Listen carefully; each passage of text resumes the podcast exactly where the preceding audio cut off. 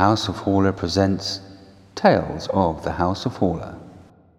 DT's West End Tickler, read by Chris Courtenay.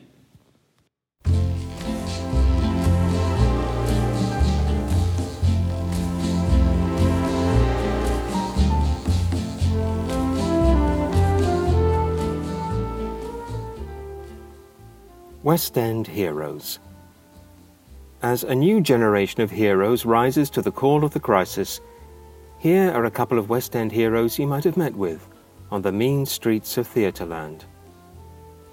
Eddie.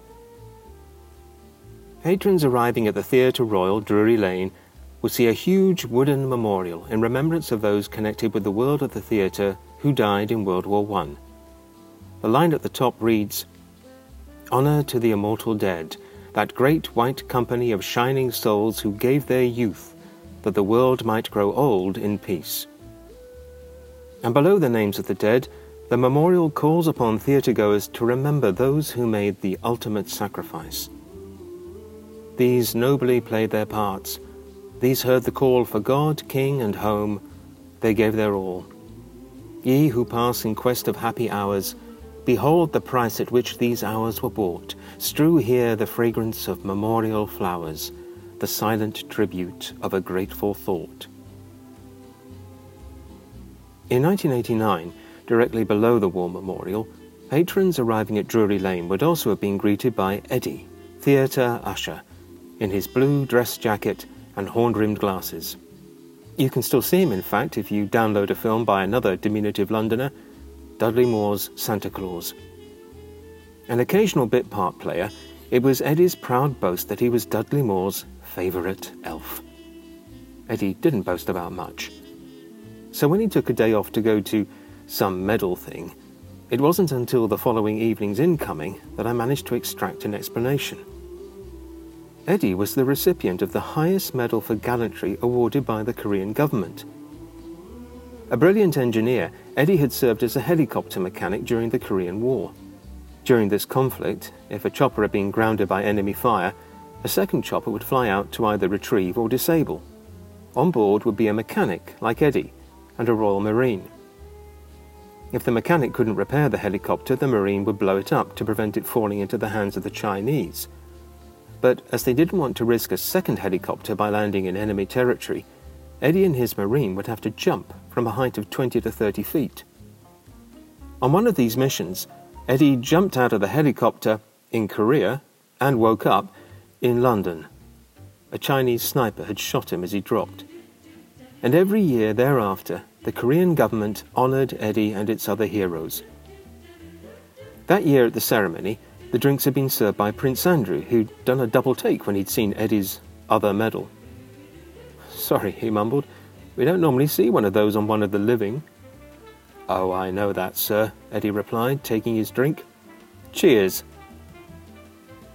Naturally, patrons arriving at Drury Lane that year knew nothing of this story as they walked past Eddie to see a musical about a later, but very similar, conflict. Miss Saigon, complete with Marines and, of course, its famous helicopter. Jack. In the mid 1980s, the cloakroom at the New London Theatre was manned by Jack. Jack had been a boy bugler in the First World War. In the Second World War, Jack had served in North Africa under Montgomery. Jack. First thing Monty did was drop the drink ban. The next day, all the professional officers got bladdered, and he sacked them all and replaced them with enlisted officers because he wanted men who made decisions on the basis of surviving not promotion. Jack also served under Mountbatten in Burma. Jack. Burma reunions, one pint per enlisted man and NCO. El Alamein reunions, as much as you can drink. Different class, David. Jack had been a prisoner in the notorious Changi POW camp made famous in David Lean's Bridge over the River Kwai. The producers invited Jack and his fellow survivors to see the film. Jack. Bloody cheek. In the film, they blew the effing bridge up.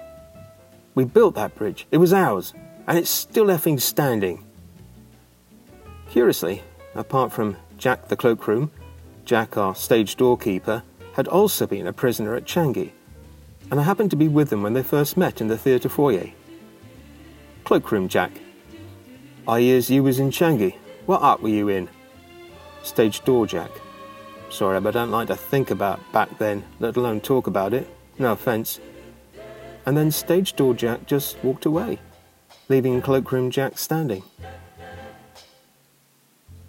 Shortly after World War I, posted to Italy, Jack had guarded the new Pope during his investiture. You wouldn't believe it, Dave. He only comes down out of the roof in a solid gold effing cable car. And later, in the 50s, Jack was on guard duty at Royal Ascot when a sudden downpour separated the swells from the lunch area. See, Dave, the Royals have a tunnel to get to lunch, but the others aren't allowed to use it. Famed for his initiative, Jack had assembled a line of his squaddies. Right, lads, he'd barked, trouser legs up. And so Tommy Atkins, the common soldier, hero of two world wars, had piggybacked the lords and ladies and other swells in their dress suits and hats across the quagmire. Five quid a trip, Dave. A lot of money back then. And I took 25 for organising it. The day Jack died, I was summoned to remove a pigeon from the cloakroom. I found it marching across the cloakroom table, head erect, shoulders back, in exactly the same manner as Jack would have led parade in his former role. And from 2009 to 2016, patrons would leave their coats and bags at the same New London Theatre cloakroom, once manned by Jack, ex Sergeant Major of the Royal Horse Artillery, on their way to see Warhorse.